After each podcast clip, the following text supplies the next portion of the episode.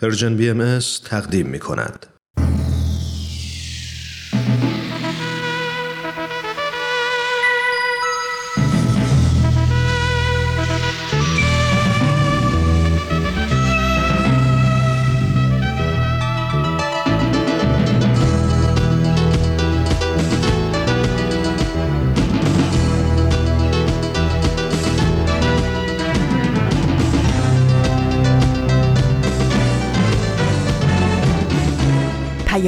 دوست. برنامه ای برای تفاهم و پیوند دلها.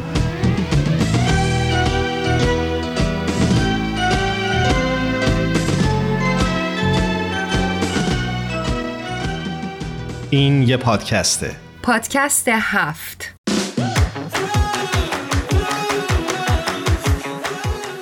امروز جمعه هشتم بهمن ماه 1400 خورشیدی برابر با 28 ژانویه 2022 میلادی. این نودمین قسمت از پادکست هفته.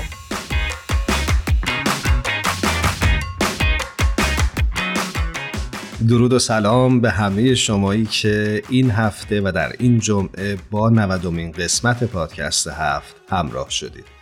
من ایمان هستم. در کنار هرانوش میزبان شما خواهیم بود در این برنامه پادکست هفت.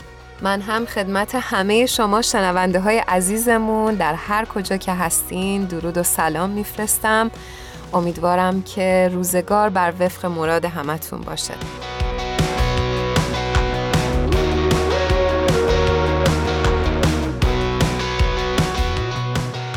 ایمان داشتی اعلام می‌کردی که چندمین قسمت از پادکست هفته؟ اصلا باورم نمی‌شد که نودمین قسمت از پادکست هفت رو داریم اجرا می‌کنیم. و به زودی صد برنامه خواهد بود که در کنار شنونده های خوبمون هست. بله دقیقا.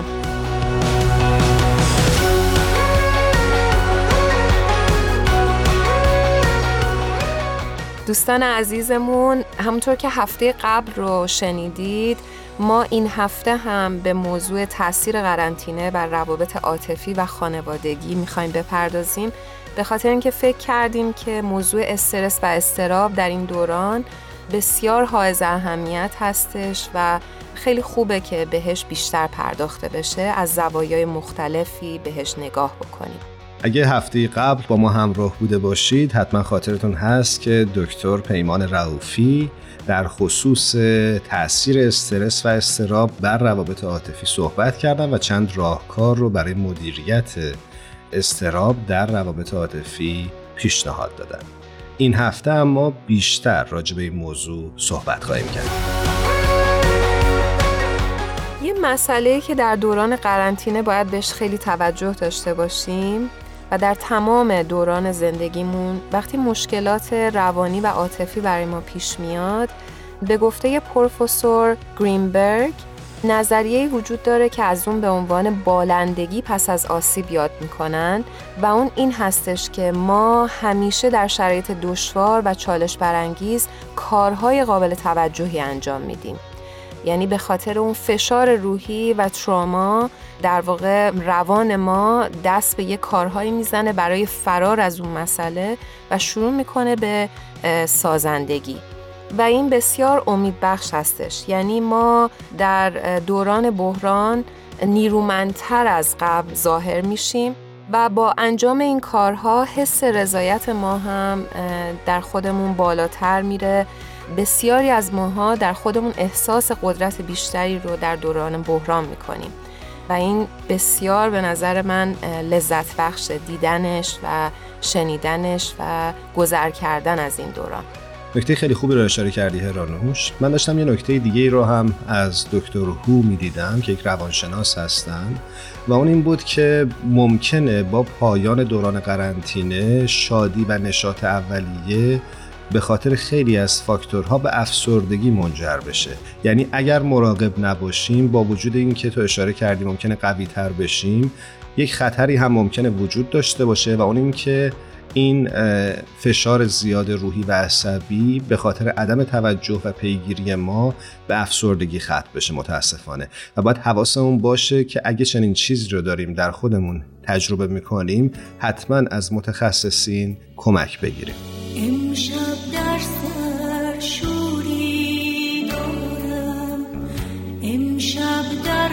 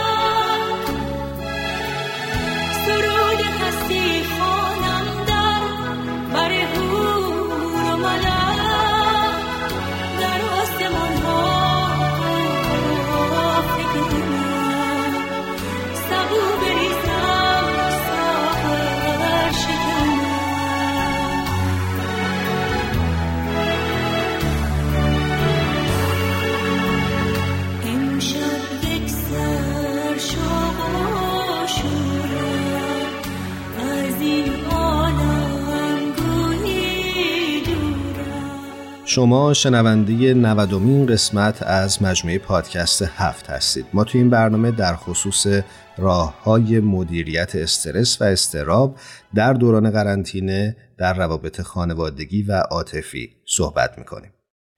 ایمان در این قسمت از برنامه می‌خوام ازت یه سوال بکنم. یا خدا. وقتی از دست کسی ناراحت هستی یا خشمی داری می‌تونی بیانش بکنی؟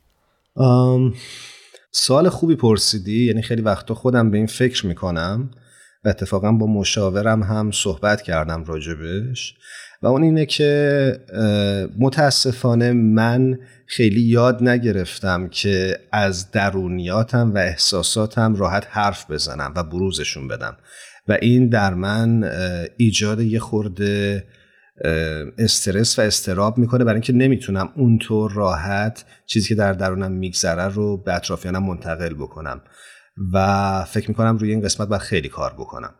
خیلی ممنون از اینکه این صحبتت رو با ما شریک شدی. خواهش می‌کنم. می‌خوام بهت بگم که خیلی ناراحت نباشی از اینکه توانایی این کار رو نداری. اکثر ما توانایی این کار رو نداشتیم. ولی باید به مرور حالا با مشاور و تمرین خوندن نمی‌دونم هر جوری هست سعی بکنیم یاد بگیریم. چون که ذهن خونی یک ویژگی جادویی و در حیطه توانایی انسانی نیستش.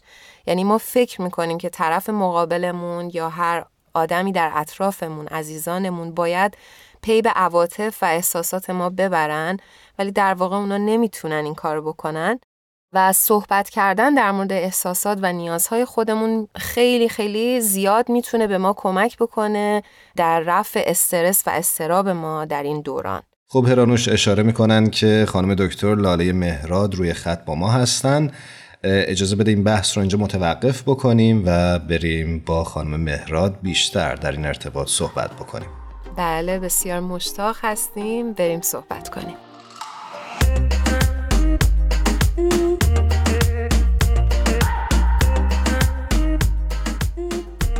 خانم دکتر لاله مهراد به برنامه پادکست هفت خیلی خوش اومده. متشکرم و خوشحالم از اینکه بازم کنار لاله عزیز خیلی ممنون از اینکه دعوت ما رو مجددا پذیرفتی. درود بر تو.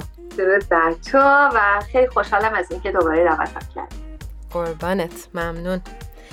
برای اون دست از شنوندهای خوبمون که با خانم دکتر لاله مهراد آشنا نیستن ایشون دکترای روانشناسی بالینی رو دارن و استاد دانشگاه هستن و مؤسس مرکز خودشناسی جوی در آمریکا هستند و ما امروز افتخار اینو داریم که در خدمتشون باشیم.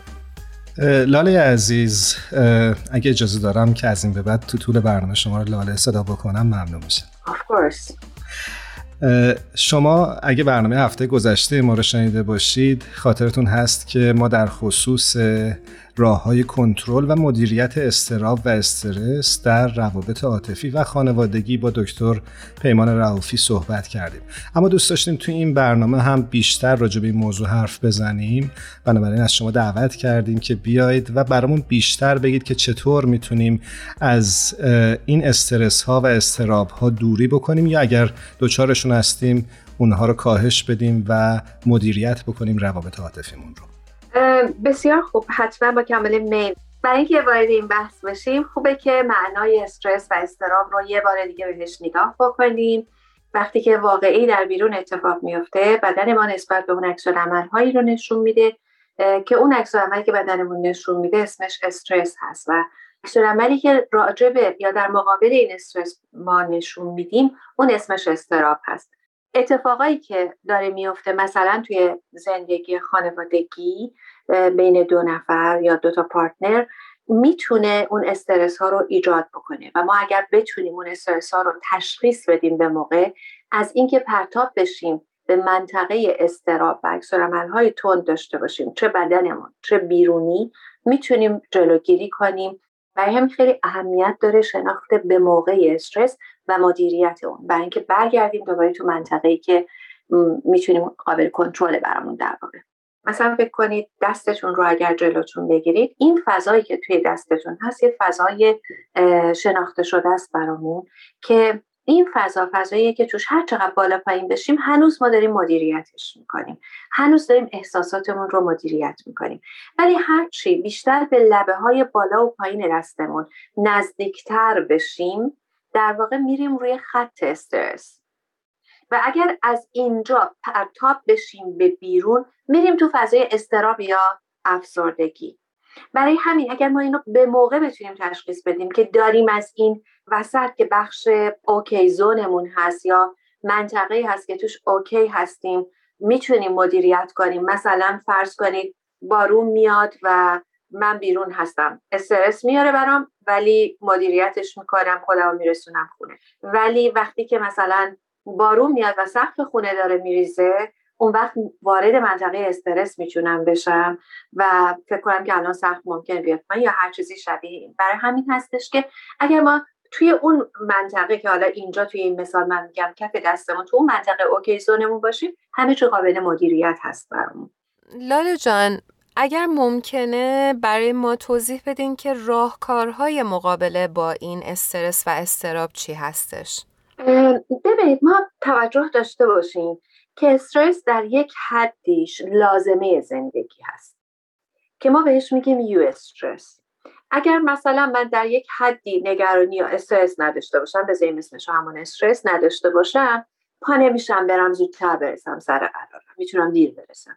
پس در یک حدی نگرانی یا استرس لازم هست برای اینکه ما بتونیم مدیریت کنیم زندگیمون رو بخش دیگه ای که می‌خوام بهش توجه بدم اینه که بعضی از کارهای ما یا موقعیت های ما در زندگی کارها و موقعیت هایی هست که طبیعتش استرس داره با خودش. مثلا وقتی من یه بچه کوچیک توی خانواده دارم استرس اینو دارم که غذا به موقع بهش بدم شب ممکنه کم بخوابم ممکنه برای مهیا کردن وسایلش دچار استرس بشم که آماده کنم. می‌دونید بعضی از چیزها نیچر و طبیعتش با خودش این استرس رو داره. پس اولین قدم اینه که ما تشخیص بدیم این از چه نوع استرسی هست. و آیا نیچر, هم، نیچر این کاری هست یا طبیعت این کاری هست که دارن می‌کنن؟ یا اینکه نه یه استرس اضافه است و باید حواسم باشه که از اون خطه بالاتر پرتاب نشه. اگر جزء اول هست یو استرس که خوبه خیلی هم قدردانش هستیم اگر قسمت دوم هست که طبیعت کارمون هست بپذیریمش. پذیرش می‌تونه به ما کمک کنه که دچار استراب و استرس اضافه نشیم به خاطر اینکه اگر طبیعت بچه داری این هستش که مثلا من این استرس در این حد رو داشته باشم اگه می‌خوام باهاش بجنگم یا مقابله کنم خودم رو اذیت می‌کنم چون طبیعتش اینه. این هم مرحله دوم. حالا می‌رسیم به مرحله دیگه ای که استرس ایجاد شده و داره من رو به اون لبه میرسونه و پرتاب میشم به منطقه استراب یا افسردگی. اینجا اونجاییه که می‌تونم یه کارایی بکنم. من چند تا سوال ساده رو میگم که بهش توجه داشته باشیم چه کسی چه جایی چه زمانی چه موضوعی؟ این چهارتا رو اگه بتونیم جواب بدیم می‌دونیم این موقعیت ها موقعیت هایی است که برای من استرس ایجاد می‌کنه. می‌تونم اون موقعیت ها رو ازش دوری کنم. یعنی اگر من کسی رو می‌بینم یا باش حرف می‌زنم که به من استرس میده می‌تونم ازش دوری کنم. یا جایی هستش یا موقعیتی هستش که به استرس میده می‌تونم ازش دوری کنم. در نتیجه اینها رو تشخیص بدم. ضمنا همین چهارتا رو چه کسی چه جایی چه زمانی و چه موضوعی به من احساس آرامش میده. اون وقت خیلی راحت اگر که می‌بینم دچار استرس هستم مثلا خوردن بستنی به من آرامش میده می‌تونم از اون استفاده بکنم. یا مثلا دوش گرفتن یا شنا کردن به من احساس آرامش میده می‌تونم از اون استفاده کنم که استرس رو پایین بیارم. یا صحبت کردن با یه دوستی که احساس امنیت کنارش می‌کنم می‌تونه بیاره پایین. پس همین چهارتا می‌تونه به عنوان منابع پایین آوردن استرس هم برای ما استفاده بشه. و اینا خیلی ساده است و همه ما بهش دسترسی داریم. یعنی لازم نیست که حتما یه کار خیلی خاص بکنیم. خب بعد از این قضیه می‌خوام چند تا روش دیگر رو هم بگم. یکی بودن در لحظه meditate کردن یا مدیتیشن یا مراقبه انجام دادن. اینها به ما کمک می‌کنه که استرسمون بیاد پایین و بتونیم اون موقعیت ها رو مدیریت کنیم. connect بودن یا بست شدن به بدن خودمون و شناخت احساساتمون می‌تونه به ما این کمک رو بکنه. تحقیقات زیادی نشون داده که مدیتیشن این تاثیر رو داره و کمک می‌کنه به اینکه استرس رو مدیریت کنیم و بیاد پایین. حتی مثلا فشار خون رو میاره پایین وقتی مداوم انجام بشه. ساده ترین چیزی که ما همراهمون داریم برای اینکه توجهمون رو بهش بدیم تنفسمون هست. به دم و بازدممون توجه کنیم. اما چیزای دیگه ای هم هستش مثل گوش کردن به موسیقی خاص یا انجام یوگا مثلا کمک می‌کنه. دوش گرفتن یا اگر شرایطش رو داریم تو طبیعت رفتن و پیاده روی کردن خیلی از این چیزها هستش برای بعضیا رفتن بیرون توی جمع می‌تونه کمک کنه که بیاد پایین مثل مثلا شاپینگ سنترها. مراکز خرید اینها همه می‌تونه کمک بکنه. اما یه کارهای دیگه حالا باز اینا رو من مرحله به مرحله دارم میگم. اگه باز جلوتر رفت و ادامه پیدا کرد برای اینکه ما وارد منطقه استراب نشیم و مثلا پنیکتک نداشته باشیم چیزهایی که می‌تونه ذهن ما و فضای ذهنی ما رو تغییر بده بلا فاصله می‌تونیم استفاده کنیم. مثلا اگر که توی خونه هستیم می‌تونیم یه دونه لیمو ترش برداریم گاز بزنیم. لیمو ترش تلخیش و ترشیش باعث میشه که یه دفعه از این فضایی که الان هستم مغزم رو گول می‌زنم می‌برم یه طرف دیگه. اگر من معمولا این رو میگم که تو خونه همه ایرونیا پیاز هست. اگه هیچی نداریم بریم یه پیاز باز اینایی که میگم مال زمان پنیک اتک هست. چون دقیقا شما رو برمیگردونه یه جای دیگه اصلا حواستون رو برد به عبارت دیگه ببینید استرس جایی اتفاق میافته که مغز ما که مسئول حفظ بقای ماست دچار بحران شده باشه. بترسه فکر می‌کنه یه اتفاق خطرناکی افتاده و بقاش به خطر افتاده. برای همین عکس عمل نشون میده. عکس ها به این شکله اینا همون چرا خطرهایی هستن یا آلارمایی هستن که دارن میان و به من نشون میدن که مواظب خودم باشم از خودم محافظت کنم. من با این کارا توجه مغزم رو به جای دیگه می‌برم. این همین کاری که مثلا گفتن بعضی از جمله مثبت یا شکرگزاری روزانه با مغز ما همین کارو می‌کنه. بهش فرصت میده که احساس کنه امنه به جای اینکه روی مسئله خطرناک تمرکز کنه. مثلا من پدرم مریضه به جایی که همش تو فکر مریضی پدرم باشم می‌تونم همه اقداماتو بکنم. ولی تو ذهنم بگم چه آفتاب خوبی چه هوای خوبی. چقدر خوبه که می‌تونم راه برم. این مغز من رو در واقع گول می‌زنه. اون بخش از مغز من آمیگدالا که مخصوص این قسمت هست گولش می‌زنه که فکر می‌کنه همه چی امنه. در حالی که پدر من مریضه. و این میگیم مدیریت بحران. و اگر این کار رو بتونیم انجام بدیم می‌تونیم کمک بکنیم به خودمون که نه تنها از اون لبه به بالا پرتاب نشیم و استراب نگیریم می‌تونیم حتی خودمون رو برگردونیم تو اون فضای اوکی زونمون که در آرامش باشیم و اینجا می‌تونیم مدیریت کنیم. خب طبعا به همه اینها می‌تونم یه چیزای دیگر رو هم اضافه بکنم مثل مثلا غذا خوردن. منتها اگر دائما ما از غذا خوردن به عنوان مکانیزم استفاده کنیم که آروممون کنه و این تنها مکانیزم ما باشه می‌تونه تبدیل بشه به خوردنهای عصبی در شرایطی که عصبی هستیم. در نتیجه راهکارهایی که تا حالا پیشنهاد دادم راهکارهای سالمتریه. اما اگر که توی شرایط بحرانی هستیم حتی اون غذا خوردن هم اوکی هست و هر جوری هست باید state of mindمون رو جایگاه ذهنمون رو تغییر بدیم از موقعیت بحران بیاریمش رو موقعیت آرامش. سپاسگزارم ازتون لاله جان. یک نکته ای که فکر می‌کنم خیلی توی این روزها شاید تنشسا بوده نوع روابط کلامی بوده که در خانه ها جاری و ساری بوده. میشه یه خورده برامون توضیح بدید که چه مستاهایی داره خشونت کلامی و چطور میشه ازش جلوگیری کرد؟ بحث خیلی مفصلیه ایمان جان. ولی من خیلی مختصر در مورد صحبت می‌کنم چون می‌دونم زمانمون این اجازه رو نمیده. ببینید یه چیزی که اتفاقا باید بهش توجه بکنیم تو دوران کرونا و این پندمی ما هممون توی خونه حبس شدیم به نوعی. و توی خونه با افرادی حبس شدیم که تا به حال فکر می‌کردیم که ساپورت سیستممون بودن سیستم حمایتیمون بودن. ولی الان ممکن است دستم خسته بشیم کلافه بشیم احساس کنیم که دارم خفه میشم از این همه تقاضا یا هر چیزی. برای همین خیلی خوبه که حواسمون به این قضیه باشه. مدلی که با همدیگه صحبت می‌کنیم. مدلی که احساساتمون رو بروز میدیم. حتی اگر خودمون آگاه نباشیم می‌تونه آسیب بزنه. و به خصوص این زمانی بدتر میشه که آسیب پذیری همه افرادی که تو این دوران حبس در واقع می‌تونم یا حبس خانگی موندیم شدیدترش هم می‌کنه. ببین ما نگرانی مرگ و زندگی رو داشتیم. حالا به خصوص هنوزم خیلی ها داریم و خیلی ها رام از دست دادیم در اثر همین واقعه. ولی نگرانی مرگ و زندگی بوده مشکلات کاری بوده که اتفاق افتاده و خیلی چیزهای دیگه. و فکر کنید اضافه بر همه اینها ما توی خونه هم هستیم اون آرامش رو که فضای خالی خودمون رو داشته باشیم نداشته باشیم. در نتیجه می‌تونه سوء تفاهم و مشکل ایجاد بشه و بحث و درگیری ایجاد بشه. این حالت خیلی سادهشه که خوبه این قضیه رو آن کنیم که موقعیت برای همه سخته. از جمله برای پارتنر من که توی خونه است. از جمله برای بچه های من که از پشت مثلا زوم قرار هست که درس بخونن.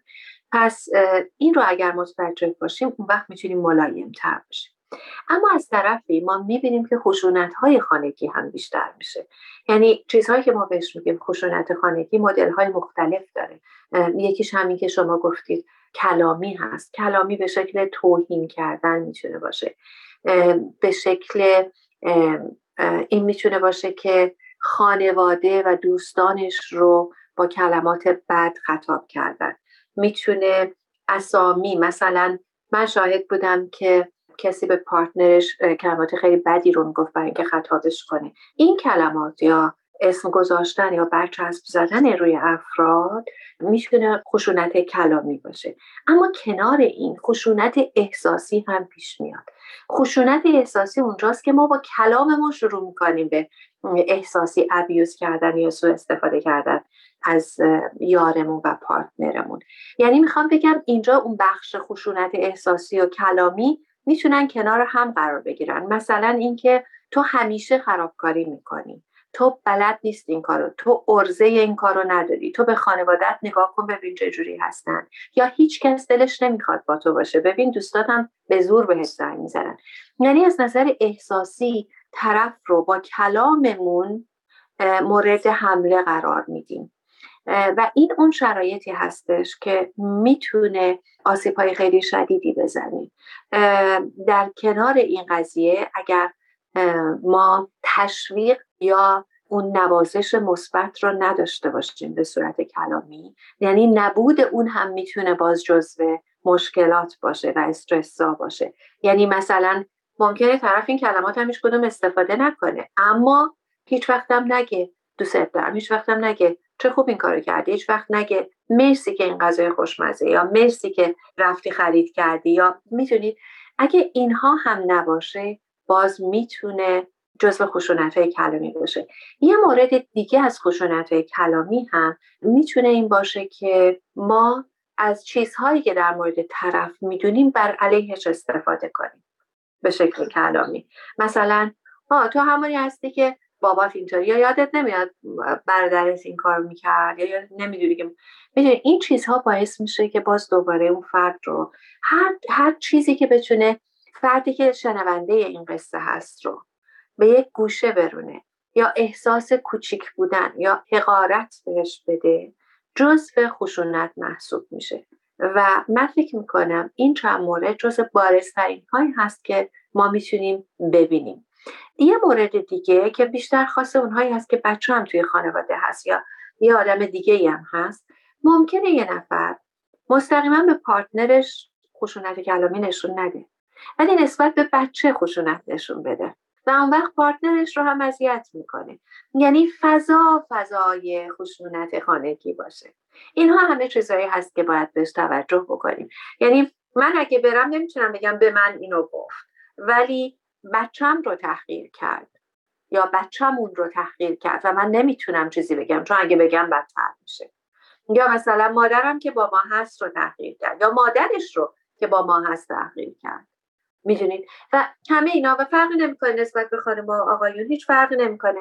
اتفاقا یه سری از تحقیقات نشون داده که آقایون خشونت فیزیکیشون بیشتر هست خانم ها خشونت کلامیشون بیشتر هست چون راحتتر می‌تونن ازش استفاده کنن. یعنی جنسیتیش نکنیم و حتی دو قسمت. آره یعنی همه می‌تونیم اگر حواسمون نباشه بیفتیم تو اون بخش.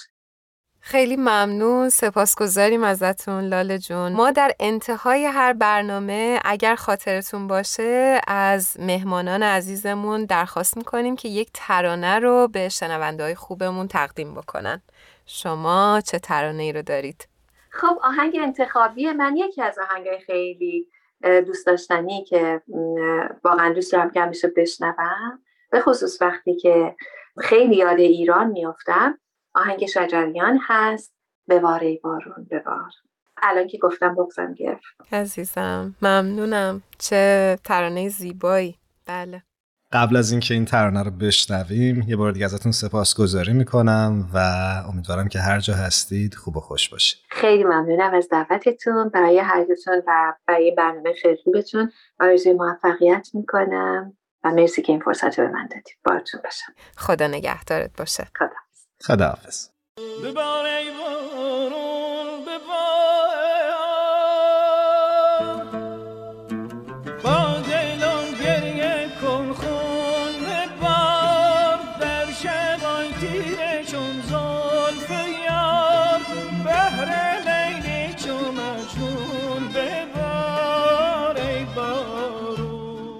شما می‌تونید از طریق وبسایت Persian BMS به آدرس persianbahaimedia.org و یا از طریق کانال تلگرام این رسانه به آدرس Persian BMS به آرشیو این برنامه ها دسترسی داشته باشید.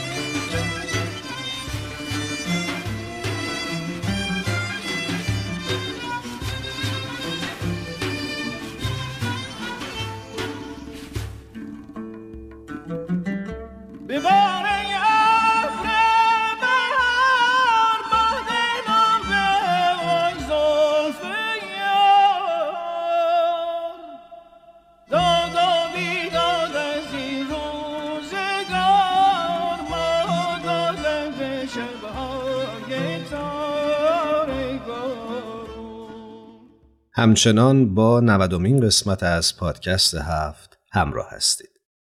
همونجوری که اشاره کردیم قبلتر یکی از راههایی که می‌تونه کمک بکنه که استراب و استرس رو در روابط عاطفی و خانوادگیمون مدیریت بکنیم این هستش که از احساساتمون و غمها و شادیهامون با دیگران صحبت بکنیم و خشمی اگر داریم راجبش حرف بزنیم و اجازه بدیم که حل بشه قبل از اینکه اتفاق بدی رخ بده. و یه مورد دیگه این که ما در روابط عاطفیمون خیلی وقتا میریم به این امید که قرار تمام نیازهای ما در بستر روابط عاطفی برطرف بشه. یعنی خیلی وقتا ما در اطرافیانمون می‌بینیم که نیازهای اساسیشون رو می‌خوان در روابط عاطفی برطرف بکنن و این غیر ممکنه. چون طرف مقابل ما هم انسان هستش و اون هم نیازهای خودش رو داره اون هم کم و کاستی خودش رو داره و این درک این مسئله می‌تونه به ما کمک بکنه که توقعاتمون رو بیاریم پایین تر توی روابط و کمک بکنه که استرس و استراب ما کاهش پیدا کنه. خب هرانوش بهمن و فرانک ظاهرا روی خط منتظر ما هستند. این بحث رو اینجا خاتمه میدیم و بریم سراغ بهمن و فرانک. بله بریم سراغ مهمونیمون. بهمن و فرنک عزیز رو روی خط داریم بسیار خوشحالیم از اینکه صدای گرمشون رو قرار دوباره بشنویم. به برنامه خودتون خوش اومدین. مرسی ایرانوشم ممنون از خوش آمدگویی. گرمت منم خیلی خوشحالم که پیش شما. مثل همیشه. سلام ایرانوشان خیلی خوشحالم که دوباره در کنار شما هستم. بچه چقدر خوبه که دوباره صداتون رو میشنوم. منم سلام می‌کنم به هر دوتون. سلام به روی ماه شما. سلام ایمان جان. زنده باشی. بچه همونجوری که مطلع شدید امروز و این هفته هم داریم راجع به راه های مدیریت استرس و تنش در روابط عاطفی و خصوصا خانوادگی صحبت می‌کنیم. بهمن می‌خوام این دفعه با تو شروع بکنم و ازت بپرسم که به نظر تو چه راهکاری می‌تونه خیلی کارساز باشه برای کاهش تنش در روابط عاطفیمون دو تا نکته به نظرم می‌رسه ایمان جان. با یکی شروع می‌کنم. اگر فرصت بود دومیش رو هم باهاتون در بیون می‌ذارم. عالی. خواهش می‌کنم. چند وقت قبل برای نوشتن یک مقاله ای دوباره رفتم سراغ رساله مدنیه یکی از آثار حضرت عبدالبها و این بار دقیق تر از دفعات قبل اون رو خوندم. یه جمله ای که خیلی توی ذهنم باقی مونده و من فکر می‌کنم اون رو میشه تسری داد به خیلی از جنبه های زندگی این جمله بود که هر امر خیری در این عالم قابل سوء استعمال است. یعنی هر امر خیری می‌تونه و ممکنه مورد سوء استفاده قرار بگیره. ببینین یکی از اون امور خیر این عالم که ما خیلی به لحاظ ذهنی و در حالت تئوری قبولش داریم و ازش دفاع می‌کنیم محبت بدون توقعه عشق بدون توقعه. خب؟ که خب در رابطه بین زن و شوهر شاید به اعلا ذروه خودش می‌تونه متجلی بشه. می‌خوام بگم این یکی از اون امور خیری هست که به نظر من می‌تونه حالا نه حتی از روی سوء نیت ولی مورد سوء استفاده قرار بگیره با یک درک اشتباه از این قضیه. درسته ما باید محبت و عشق بدون توقع نصار بکنیم. اما درست در همون زمان ما یه وظیفه دیگر رو هم باید به موازات این انجام بدیم و حواسمون بهش باشه. اون هم این هست که ما باید اعتماد به دوست داشته شدن رو در دل طرف مقابلمون زنده نگه بداریم. به هر زبونی که بلدیم. طبیعیه که زبانها الفبای بیان محبت بین آدمها مخصوصا بین یک زن و مرد متفاوته. ولی در یک همجواری مسالمت آمیز اون دو نفر کم کم به الفبای هم آشنا میشن و ما وظیفه داریم که به او یادآوری بکنیم و به یادش بیاریم که دوستش میداریم. به هر صورتی که شرایط زندگی ما اقتضا می‌کنه به نظر من ما باید این کارو بکنیم. یه چیز شوخی یادم اومد براتون بگم. من صحبت های بعضی از روانشناسایی که قبولشون دارم دنبال می‌کنم. یکی از اونا یه خاطره ای رو تعریف می‌کرد که یک بار یه زن و شوهری از مراجعینش بودن که خانم در واقع گلش این بودش که این هیچ وقت در طول این 28 سال زندگی به من نگفته که من هنوز دوستت دارم. و اون آقا یه جوابی که داد این بودش که خانم من 28 سال پیش به تو گفتم دوستت دارم. اگر نظرم عوض شده بود بهت می‌گفتم.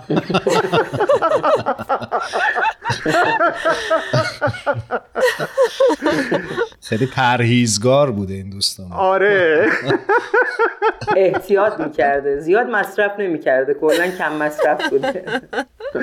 آره دقیقا. خیلی خیلی قانع بوده. و همون یه باری که 28 سال قبل گفته بوده. اون خانومه دیگه چقدر زیادی قانع بوده بیچاره.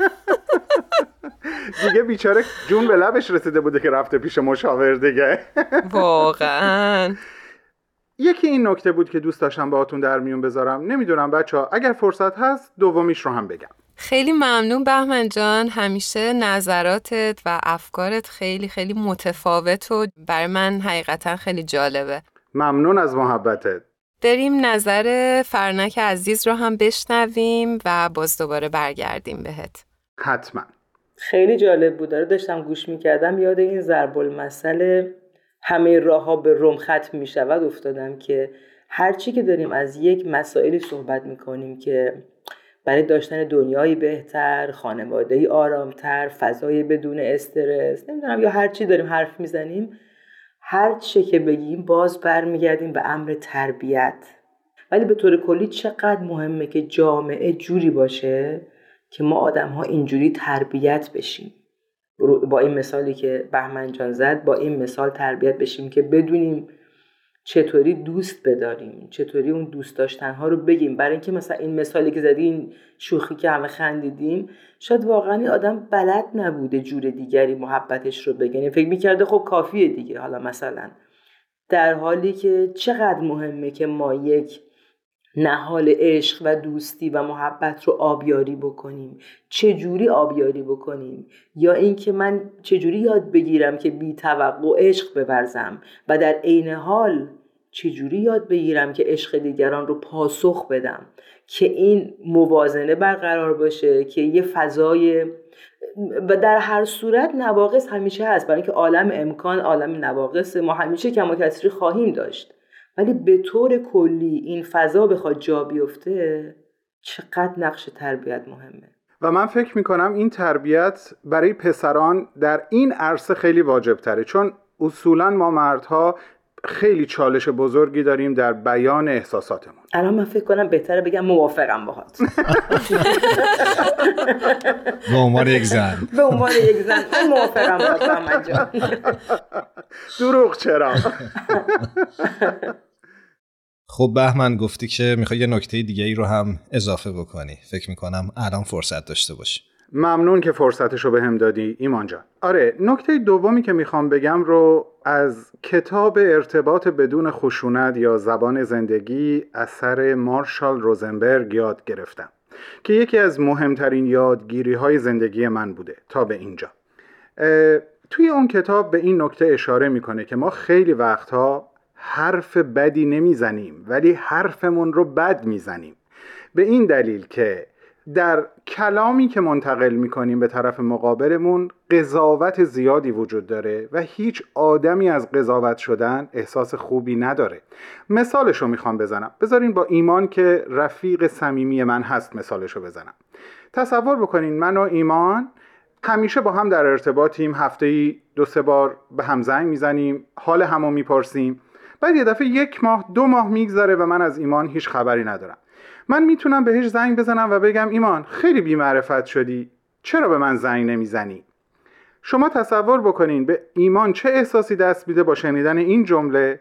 تا اینکه من بهش بگم ایمان دو ماه ازت تماسی نداشتم و این مسئله باعث شده که خیلی دلتنگت بشم. می‌تونم بپرسم چی شده که تماسی نداشتم ازت؟ ببین دقیقا تفاوت بین این دو جمله است. اولی درش قضاوت وجود داره. دومی فقط منتقل کننده مشاهده و احساس منه.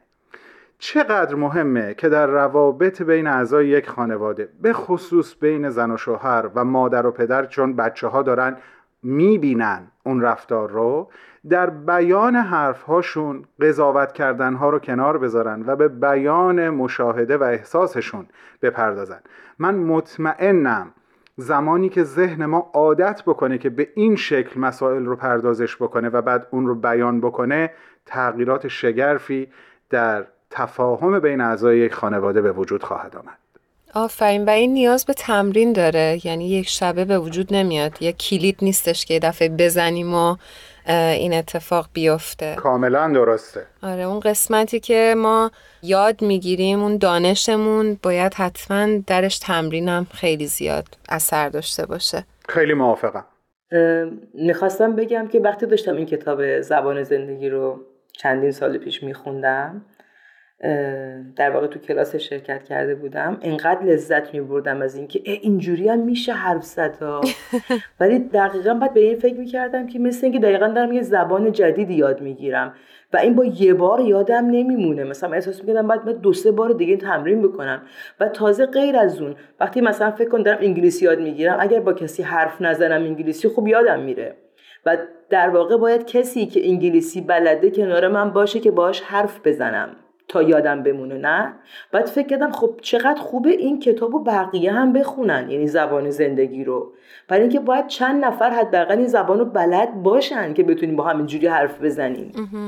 یعنی باز برمیگردیم سر همین که تربیت باید عمومی باشه. آفرین. یعنی مثلا یه چیز خوبی مثل این کتاب زبان زندگی یا مثلا درک متقابل یا هر چیز خوبی که در مورد تربیت می‌تونیم که چطور بتونیم با هم یک جامعه خود. مسلما همه جوری تربیت می‌کنن بچه هاشون رو یا مثلا مدرسه های همه که انسان خوبی باشن مثلا خوب درس بخونه موفق باشه نمی‌دونم حالا هرچی ولی چقدر بلده با دیگران زندگی بکنه؟ این شاید مهمترین مهارت هر کدوم از ماها باشه که ما بتونیم اگه دکتریم اگر مهندسیم اگر در بقالی کار می‌کنیم یا هر جا هستیم زن خونه داریم من چطوری تعامل داشته باشم با آدما؟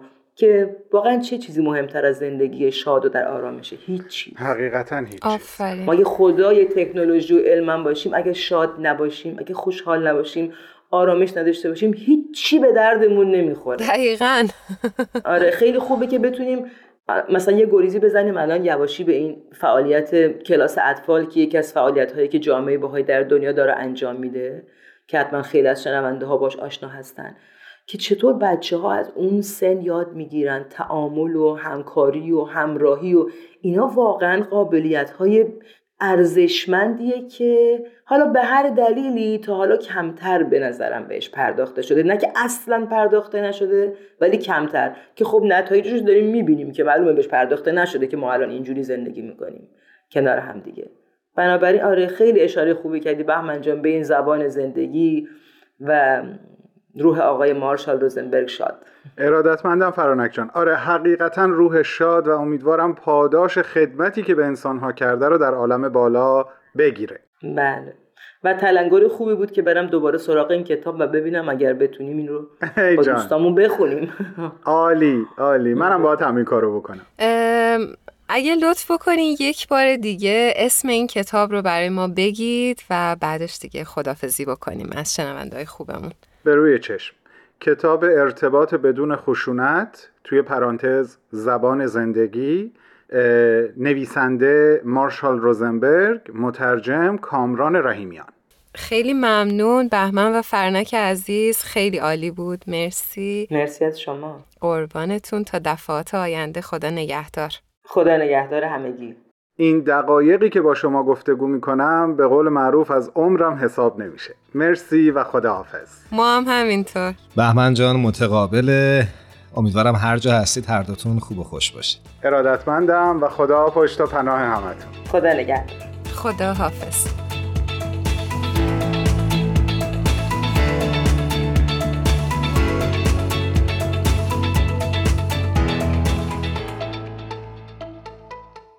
خانم مژگان حقی جایی می نویسند در نبودنت ثانیه می کارم قرن درو می کنم امیدواریم که روزهای دلتنگی خیلی خیلی زود به سر بیاد.